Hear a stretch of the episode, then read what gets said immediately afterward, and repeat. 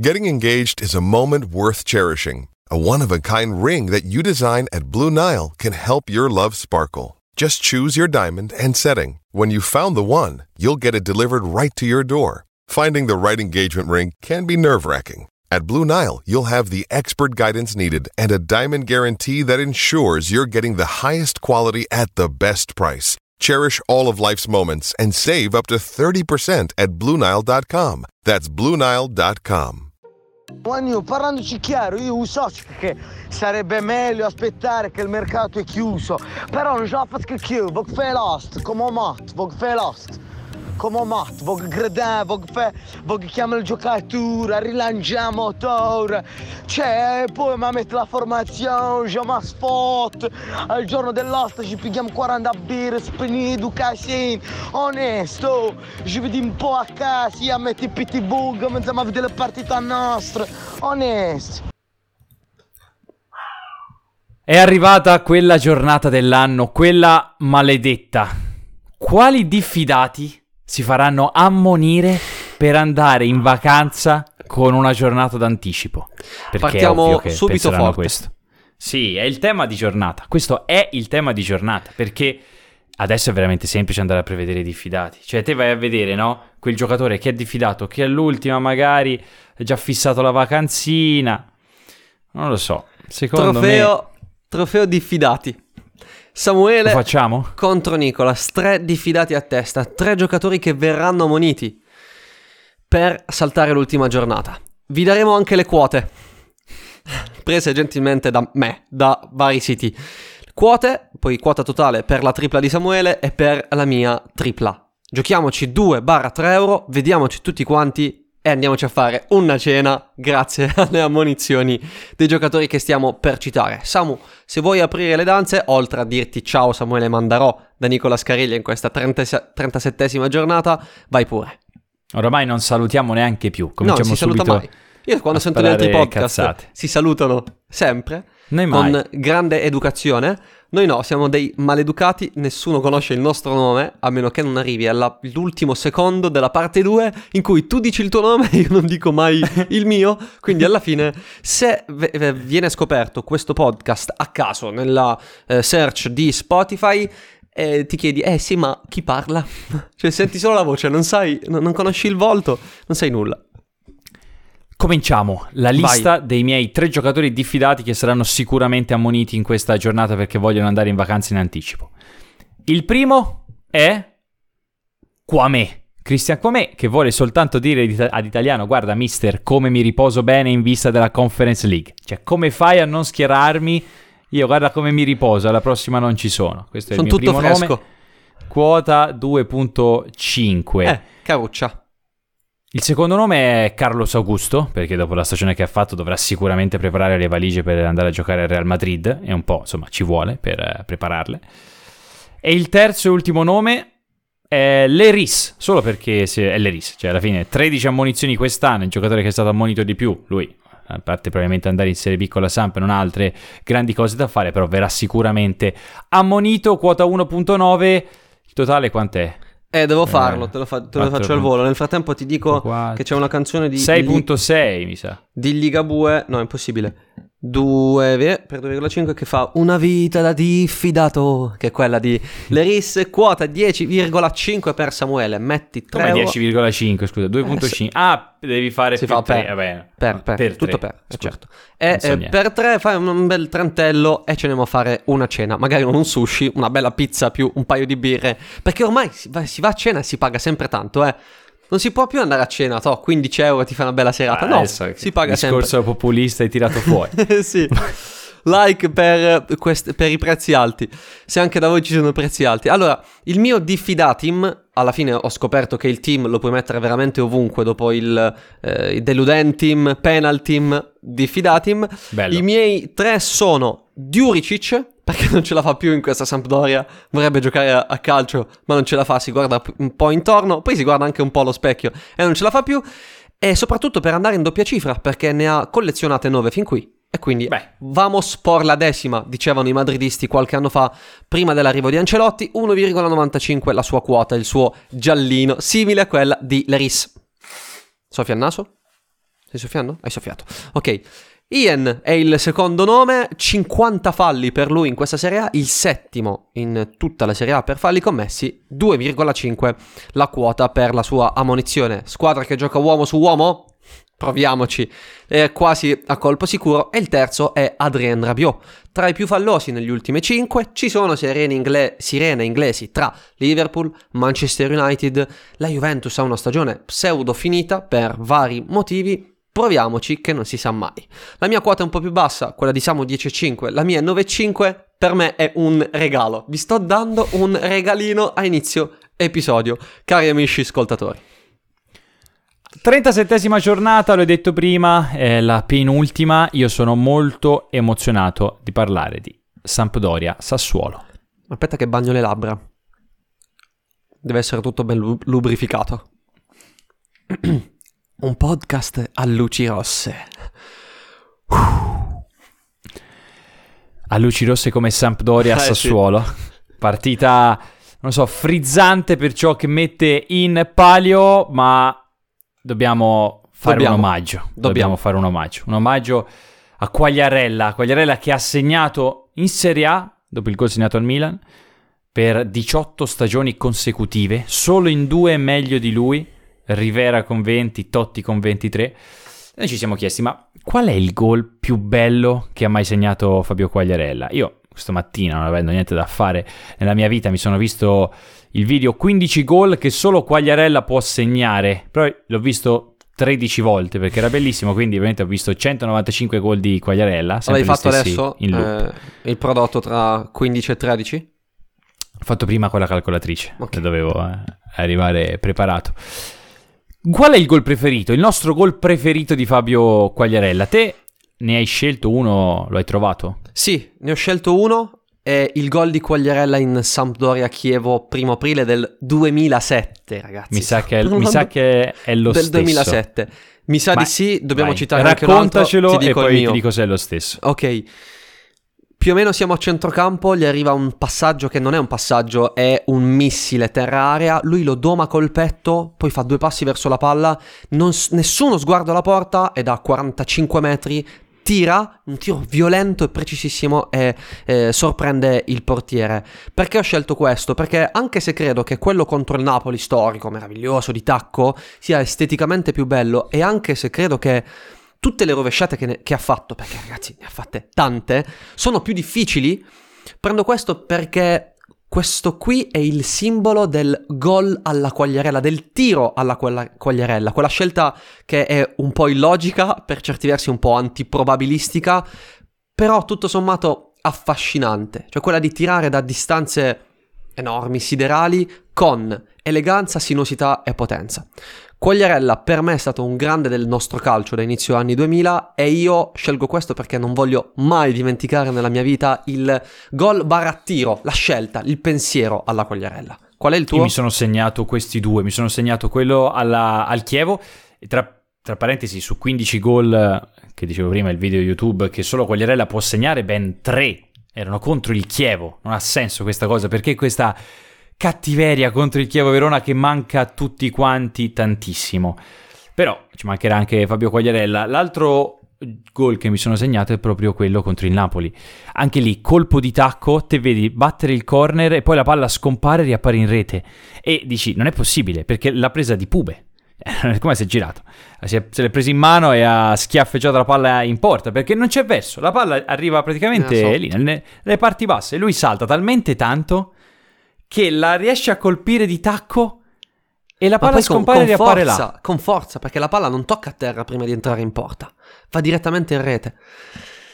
Secondo me, cioè, questi sono i due gol che mi sono segnato come più belli di Fabio Quagliarella, però è un altro di quei giocatori che segna solo in eh, modo strano. Mente Bellissimo. chi non ha pensato di andare a vedere lo stesso video YouTube che ha citato Samuele due minuti fa. 15 go- I migliori 15 gol di Fabio Quagliarella. Poi ci sono anche dei consigliati in Sampdoria Sassuolo. Vai con la Samp, la tua meravigliosa Samp, sì, fai nuovamente il nome di Zanoli. Dai, fallo. Oramai sono sempre loro due. Ma Zanoli oramai lo consigliamo tutte le settimane, ma che assist ha fatto a Quagliarella, appunto? Cioè, si è mangiato Teo, Teo Hernandez. colazione, Sì. sembrava lui Teo. Poi è primo nella Samp, non è che ci voglia chissà cosa, per gol attesi nelle ultime 5, anche per assist attesi è a livelli molto alti. L'abbiamo pure inserito nei giocatori da tenere d'occhio per questo finale di, di stagione in vista del prossimo anno su Zona Fanta, su Instagram. Date un'occhiata al, al post poi se vi va e vediamo dove andrà a giocare. Se tornerà a Napoli come vice di Lorenzo, se andrà da qualche altra parte. Ho letto di un tweet di Nico Schira, credo che le intenzioni del Napoli siano di tenere Zanoli come backup di Di Lorenzo. Io spero di no. Dai, spero no, che possa secondo giocare. me non sarebbe neanche male, perché Eh, alla fine la stagione è siamo- lunga, eh. Eh, ok, Lo so, ma- Di Lorenzo gioca sempre, però aveva Lorenzo- come vice, con Ok. tutto il rispetto. Ha giocato 126 delle ultime 130 partite di Serie A. Di, tra Serie A e Serie B. Berezinski come vice. Berezinski. Ma a quel punto meglio avere un veterano che sta lì che ti alza qualche trofeo a fine stagione ed è contento che un ragazzo che invece deve giocare. Oh, Zanoli non è piccolissimo, è un 2000. Eh, ha 23 anni Zanoli. Si, si dice dalle mie parti, mo va a morire, mo, mo deve morire. Il secondo nome è Gabbiadini, eh, sono sempre loro, eh, lo ripeto, secondo per gol attesi nelle ultime 5 della Samp, primo per assist attesi, schierabilità di 7.35 su Fantagot, apro e chiudo parentesi. Entrate ovviamente su Fantagot, trovate il link in descrizione per schierare la formazione con il nostro algoritmo e sostenere questo bel, credo, podcast. Beh, dai, credi bene. Sassuolo? I due nomi, oltre Mimmo Berardi, che non ha avuto nessun grave problema eh, dopo essersi infortunato nell'ultima partita ed essere uscito prima della fine della gara, i due nomi sono Mateusz Enrique, un po' più esotico per chi fa un mantra, 8-10 partecipanti o chi ha una lega un po' più ampia, e l'altro è quello di Pinamonti. Sì, l'ultima chance, forse della vita che noi diamo a Pinamonti, però obiettivamente in Sampdoria. Sassuolo ci dobbiamo provare. Ce lo avete lì alla polvere, a 2-3 centimetri di polvere. Date una bella manata a quel baule chiamato Pinamonti e mettetelo come terzo slot nel vostro attacco. Salernitana Udinese, perché adesso la Salernitana è salva eh, ufficialmente. Lo è? La cosa che ha detto Paolo Sosa dopo Roma Salernitana 2-2 mh, mi ha gasato un sacco, forse anche in vista dell'anno prossimo. Ha detto abbiamo finito con tre attaccanti perché io voglio sempre vincere, è questa la mentalità che sto dando ai ragazzi. Questi sono gli allenatori che vogliamo per il nostro fantacalcio, sono quelli da cui possiamo trarre ispirazione in vista degli attaccanti low cost per la prossima stagione. Poi vabbè, se dovesse rimanere a Salerno Bulai e Dia sarà il primo slot che tutti noi vorremmo prendere al fantacalcio. Sosa, in vista del prossimo anno, te come lo vedi? Mi, eh, mi affascina, mi affascina tanto. Eh, ho soltanto un enorme rimpianto per Paolo Sosa, ovvero che eh, ha recentemente dichiarato che la Sana Koulibaly sta diventando un giocatore molto importante. Basti vedere l'assist di 70 metri per il tiro a volo di Candreva in un'azione spettacolare. Tu immagina se fosse, se fosse rimasto Mamadou Koulibaly, cioè il Koulibaly quello forte. Che cosa avremmo, cosa avremmo visto? Scherzi a parte, eh, per quel che riguarda Paolo Sosa, sono affascinato realmente. Eh, andiamo un po' a vedere cosa è successo però nella carriera di Paolo Sosa, perché le intenzioni possono essere buone, però per, per me dipende dalla squadra che De Santis costruirà proprio con lui, quindi dalle risorse che metterà a disposizione Iervolino e anche da quanto riuscirà a reggere la struttura Paolo Sosa, perché lui è arrivato quinto con la Fiorentina nel 15-16 che era la sua prima stagione e poi è arrivato ottavo nella seconda stagione.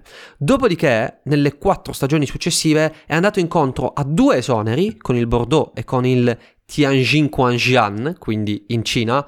Sono due esoneri, quindi sono due stagioni negative. Bisogna capire i reali motivi, però rimane che è stato allontanato, è stato sollevato dall'incarico. Nella stagione buona, tra virgolette, col Bordeaux è arrivato dodicesimo in Ligue 1 e poi l'altra da subentrato è arrivato mh, quattordicesimo proprio con il, con il Bordeaux. Quindi non proprio il massimo la carriera di Paolo Sosa negli ultimi anni, Fiorentina, dalla Fiorentina in poi. Poi è un allenatore propositivo, è un allenatore dalla filosofia che noi amiamo. Mi affascina, ma voglio anche cercare di valutarlo con un pizzico di raziocinio che spesso ci manca quando parliamo di, gio- di giocatori e allenatori che hanno delle filosofie molto particolari. Tu come lo vedi? Vabbè, abbiamo parlato dell'overperformance della Salernitana Eh, e lo farò, lo farò fino alla, alla morte perché Di ha buttato dentro quello che poteva buttare dentro. La Salernitana ha i due migliori portieri della stagione che sono Ochoa e Sepe, secondo i gol attesi sventati. E l'allenatore certo che influisce bene, che sia propositivo, però poi la differenza qua l'hanno fatta veramente i singoli secondo me. Quindi, a proposito di singoli, Dia non ci sarà perché è infortunato. Sì. Non usciranno nomi consigliati da questa bocca per quanto riguarda No. la Salernitana contro l'Udinese. No, perché hanno, hanno- si sono salvati proprio adesso. Ti Dia non c'è. Se vuoi, ci- ti do questa possibilità, Can- ti do questa se chance. vuoi Candreva gli faccio i No, complimenti. no, bravo Candreva, bellissimo gol, ehm, come Claudio Marchisio. Ti chiedo questa cosa, non è che Anche vuoi secondo me fa gol lui, lo sai, quello che stai per cercare dire. di ritrattare con Koulibaly? No. Non vuoi Io, dirlo? Se vuoi ti posso dire un altro nome, però. Piontek solo, non dirlo. Solo dal cuore questo, eh? Uno che secondo me questa volta la Chi butta dentro. Castanos. Eh, ne ha parlato bene anche Sousa di nuovo. Bernardo Silva dei poveri, questo l'ha detto lui, non l'ho detto, non l'ho detto io. Consigliati Udinese perché ci sarà anche l'Udinese in questa partita. Andiamo con Sandy Lovric, anch'esso, anzi anch'egli eh, diffidato, ma non siamo qui, non siamo qui a scommettere sulle ammonizioni. Possiamo noi ridurre, abbassare il discorso alle ammonizioni, a chi fa No. il calcolo di... Noi proprio non siamo questa gente qui. Uno dei giocatori con più tiri in campionato, 69, Lovric, ha un problema? Ass- eh, assolutamente un problema. Più tiri di Frattesi, di Vlaovic, di Inzola e di Beto stesso. 10 bonus quest'anno, 5 gol e 5 assist. Proviamo a cercare l'undicesimo. Samarzic è l'altro nome, uno dei centrocampisti più belli del campionato. Qua eh, non è un dato. non è- Belli e bravi. Non andiamo Belli sempre bravi. sulla bellezza perché vero, è c'è anche la bravura. Eh. Assolutamente sì. E Beto, perché è arrivato a 10 gol, dobbiamo chiudere almeno con gli stessi gol dell'anno scorso, che erano 11. Spezia Torino è la prossima partita. Io mi sto innamorando sempre di più di una tipologia di giocatore per il fantacalcio, Nick, che è il difensore centrale e braccetto difensivo della difesa a 3, quindi tutti e tre gli uomini di una difesa a 3. Il motivo è molto semplice. Hai visto Wisniewski? Ho visto Wisniewski e mi sono innamorato. Ho visto Ampadu accanto a Wisniewski, 28esimo di Lecce Spezia. Lui scambia con Burabia e da centrale di una difesa a 3, quello che dovrebbe essere l'ultimo uomo, si inserisce, palla al piede, si fa tutto il campo, arriva fino in area di rigore avversaria e scarica verso Shomurdov all'interno dell'area di rigore. Cioè lui da difensore centrale a 3 si ritrova in area di rigore. Se Perché posso, cent- scusami, ti interrompo. Vorrei chiedere se la Rai ci sta ascoltando. Questo ragazzo qui vi ha appena citato il ventottesimo minuto di Lecce Spezia, segnandosi cosa è successo. Ampadu che va dritto in aria e scambia con Burabia. Per arrivare da Shomuro. Da Date un Shomuro. indeterminato a quest'uomo. Prego, può continuare. successa questa, questa cosa, io ho pensato, cioè i centrali di difesa a 3 per il fantacalcio sono meglio, ora non voglio generalizzare, ma sono meglio da un punto di vista offensivo, perché hanno altri due compagni che possono mantenere l'equilibrio all'interno della, della squadra e possono salire. Acerbi, quante volte è stato in area di rigore della Fiorentina ieri? Io ho smesso di contarle, poi quando si è sposato come braccetto difensivo sinistro. Alessandro Bastoni, quante volte crossa? Cioè, questi sono quei giocatori. Danilo, quante volte prende palle e parte in attacco? Becao faceva l'esterno d'attacco e però era braccetto difensivo. Questi sono quei giocatori che magari anno dopo anno, con il gioco che- del calcio che si evolve sempre di più, possono diventare veramente più interessanti al fantacalcio, non solo per le capocciate in area di rigore da calcio d'angolo, ma proprio magari per assist, qualche golletto sporadico. Quindi sì, cioè alla fine sia il difensore centrale, adesso parlo proprio in ottica, to, mantra per chi vuole prendere una DC e quindi Di vado livello, veramente sì. nel dettaglio, nel dettaglio, però secondo me sono giocatori interessanti. Che ne pensi? Sto farneticando. È il 25 no, no. maggio, sto farneticando. Sì, un po' stai farneticando, ma ehm, tutto sommato, ragazzi, stiamo già un po' pensando alla prossima asta. Tutti, è impossibile. Io appena leggo io, io... notizie di calciomercato penso già quanto voglio pagare quel giocatore, dove metterlo in qualche schema con il nuovo allenatore. Sono già in questo mood e non è neanche finita questa stagione, non sappiamo neanche chi vincerà questa, questa Champions League, la Champions di quest'anno. Per quanto riguarda questo discorso, per me dipende sempre dagli interpreti e dalle richieste dell'allenatore. Eh, però sono d'accordo su quello che dici, cioè cercare di avere, oltre le capocciate, bonus differenti, quindi un gol alzandoti, un assist alzandoti, anche dei buoni voti col fatto che sei un po' più appariscente. Anche perché ne abbiamo di braccetti da andare a, a scovare. In questo momento in Serie A 11 squadre su 20 giocano con la difesa 3 ed erano 12 quando il Milan passò alla, alla, difesa 3 e nelle prime 7 4 giocano con la difesa 3 questo anche per dire che ci sono braccetti e braccetti forti che possiamo scovare al fantacalcio eh, grazie anche a, alla classifica. Per cui sì ci sta. E il prossimo braccetto interessante soprattutto se va al Torino si chiama Kelvin Amian. C'è ancora di meglio ma occhio perché eh, c'è Kelvin Amian Consigliati Spezia contro il Toro, mettiamo Nzola che non segna dalla 29esima, ma negli ultimi 217 minuti è totalizzato 0.60 gol attesi. Quindi nello Spezia lo buttiamo sempre dentro. Assist attesi questa volta analizzati per un giocatore che non ha nessuno al fantacalcio. Nessuno. Salvatore Esposito dello Spezia ne ha totalizzati 1.14 nelle ultime 5. Probabilmente farà assist, nessuno se ne renderà conto tranne i tifosi dello Spezia, tranne quella persona che mi sta ascoltando in questo momento che ha Esposito al fantacalcio. Probabilmente questa persona neanche esiste, ma se ci fosse ti voglio bene, schiera Esposito. Per il Torino invece andiamo a schierare Nikola Vlasic e l'altro nome è Buongiorno, perché Juric ha detto no, adesso sta esagerando, adesso si sta spingendo un po' troppo avanti, il suo momento è positivo perché viene da un gol e un assist nelle ultime partite, addirittura dal primo aprile. Braccetti. A proposito di Braccetti, bravo, e questo è uno da tenere d'occhio rimandiamo ancora al post pubblicato da Zenofante negli ultimi giorni, è il terzo per XG dal primo aprile per quanto, per quanto, riguarda il Torino. Sfruttiamo il momento, la partita però ragazzi non sarà semplice perché lo Spezia ha veramente bisogno di punti, visto che poi c'è Roma-Spezia ed è tosta, soprattutto se la Roma... Allora, secondo me è difficile vedendo la classifica, però se la Roma potrà andare a prendere la Champions, dovrà farlo in casa contro lo Spezia e immagino che eh, si possa ecco, andare a prendere la Champions in casa contro lo Spezia. Uh. Adesso sta Fiorentina-Roma? Fiorentina-Roma, ma questa è la quarta partita. Eh, ma stiamo andando...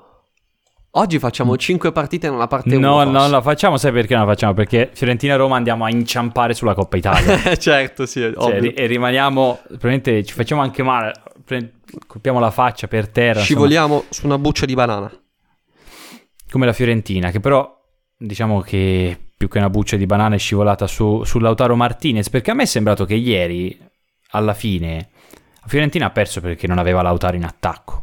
Cioè, da un certo punto di vista, se te metti Lautaro alla Fiorentina, metti Cabral con tutto rispetto all'Inter, questa partita finisce magari 2-1 per la Fiorentina, perché la dormita sull'1-1 secondo me di Milenkovic è netta e poi Lautaro segna. Il secondo gol è un eh, non so, un bellissimo cross di Barella per come lo effettua. Io pensavo non l'avesse neanche colpita bene. E io sono invece... d'accordo con te. No, io sono d'accordo con te. Secondo me invece lui gli dà apposta il giro per metterla sul primo palo per far andare alla conclusione Lautaro col piede. Quello non era un cross che voleva mettere per un colpo di... Te- mi, sto, mi sto picchiando perché c'ho un moscerino che lo voglio uccidere. sì.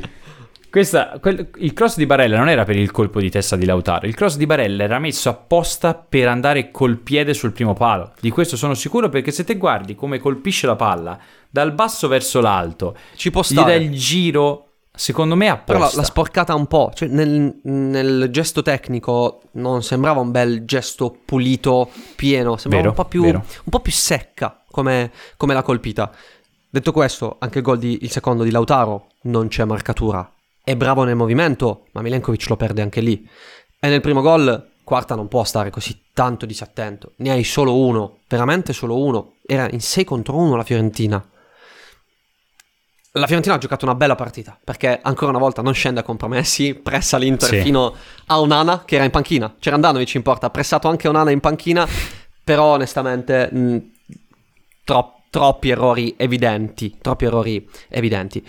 Quello è Lautaro Martinez. L'altro giorno quando abbiamo pubblicato il video Euroderby top 11 combinata, scegliamo Lautaro e non Crespo prima del gol in semifinale di Champions contro il Milan, ne abbiamo prese.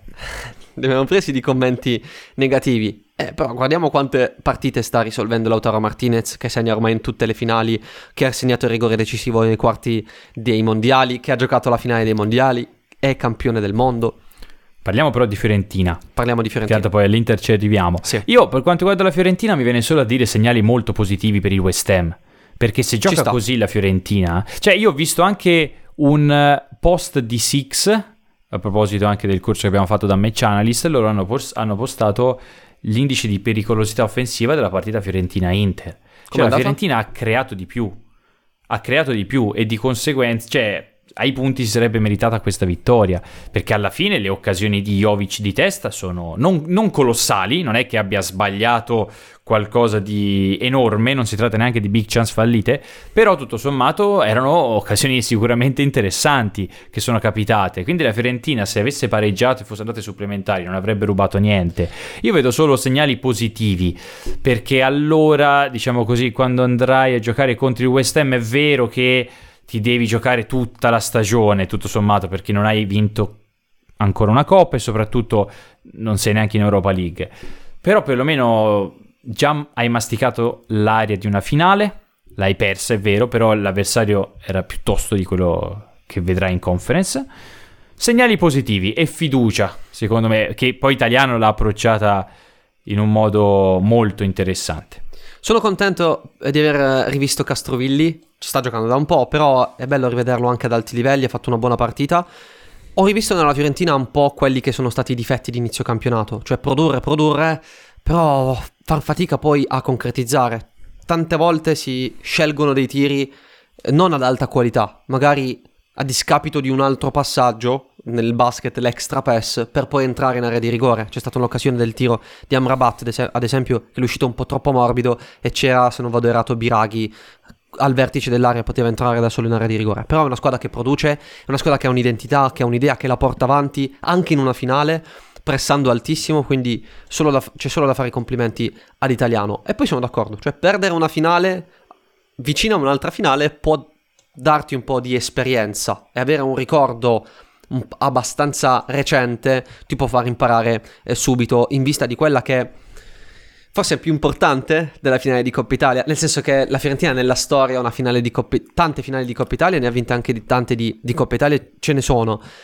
Eh, per quello che poteva essere il cammino in questi anni della Fiorentina prima della Conference League avere una finale di, eh, europea da giocare contro un West Ham che non sta neanche così tanto bene perché negli ultimi posti in Premier League secondo me è una, è una partita ancora più, più importante quindi tanta fiducia nei confronti della, della finale di Coppa Italia poi come ha fatto Nico Gonzalez a non spezzarsi il collo io non lo so perché la caduta di Nico Gonzalez Sì, contro Brozovic vuol dire Sì, sì. due cose. Gli dei del calcio hanno detto non è ancora il tuo momento, rialzati Nico. Due, non è fatto di carne e ossa, ma è fatto di plastica. Perché è caduto da circa 1,60 m sul collo. Scusami, ma com'è possibile? visto che è sopravvissuto lo consiglio contro la Roma. Sei bravo a premere a- il gancio. alla fine, alla fine eh, non deve riposare, cioè nel senso sì, ok, magari entra pure dalla panchina perché ha giocato tutta la partita contro l'Inter, però magari la partita in cui riposerà sarà l'ultima giornata di campionato prima della conference. Eh, voglio mettere qua me, considerate il giallo che prende sicuro, eh? Sì, sì, perché sì. il giallo l'abbiamo detto inizio puntata, lo prende, però tutto sommato nelle ultime 5 secondi nella Fiorentina per gol attesi, lui potrebbe anche giocare titolare visto la partita in cui non, ha- non è sceso in campo contro, contro l'Inter. E l'ultimo nome che voglio fare è Iconè, giocatore che non tira in porta neanche sotto tortura, però alla fine contro la Roma, tanto se tiri in porta rimbalzi, quindi tanto vale che tu faccia il passaggio, non lo so, se è una speranza che magari qualcun altro la, la- la butti dentro. Poi magari di Iconè ti voglio parlare di una roba, ma lo facciamo dopo durante Verona-Empoli. Te mi direi cosa c'entra Iconè con Verona-Empoli? Te- te lo Avrai dico. un tuo gancio, avrai sicuramente un tuo gancio. Per i consigliati della Roma, in questo momento, con una squadra che ha problemi fisici, che ha un impegno importantissimo il 31, quindi il prossimo giovedì, credo sia più difficile cercare un bonus eh, che il tesoro di One Piece. E so che trovare il, te- il tesoro One Piece è tosta, anche se non ho mai letto, barra, seguito l'anime. La Fiorentina ti schiaccia, la Roma non ha problema alcuno a farsi schiacciare è a meno 4 dalla zona, eh, dalla zona, Champions. Secondo me non ci arriva. Perché il Milan poi ha anche l'ultima in casa contro il Verona. Però ci dobbiamo provare con tre nomi, uno per reparto. In difesa Smalling, al centrocampo Sharawi, che sta molto bene, e in attacco pronti a mettere una mano alta sulla vostra testa, a far sventolare le vostre ditine, perché dovete fare il movimento del gallo Belotti. Per il 5 con freccia rossa verso il basso se non fa nulla ed esce. Per il 7 più 3 se invece fa gol. Dobbiamo un po' provare a cercare qualche nome perché la partita è tosta. Parte 2. Si va. Ci siamo. Cosa c'è nella parte 2? Cosa c'è? Cosa c'è nella parte 2? Inter-Atalanta, concludiamo Olè. il discorso sulla Coppa Italia. Verona-Empoli e cosa c'entra Iconè? Boh, lo vediamo. Bologna-Napoli, Monza-Lecce, Lazio Cremonese, Juventus Milan, ma soprattutto la Fanta Oroscopo Cup. A dopo. Survivor 46 is here, and so is On Fire, the only official Survivor podcast. And we have a twist this season. The winner of Survivor 45, Dee Valladares, will be joining us every week. We're going behind the scenes of the biggest moments, the how and the why things happen, and the strategy and analysis you can only get from someone like me, a Survivor winner. Listen to On Fire, the official Survivor podcast, wherever you get your podcast. What if you could have a career where the opportunities are as vast as our nation, where it's not about mission statements, but a shared mission?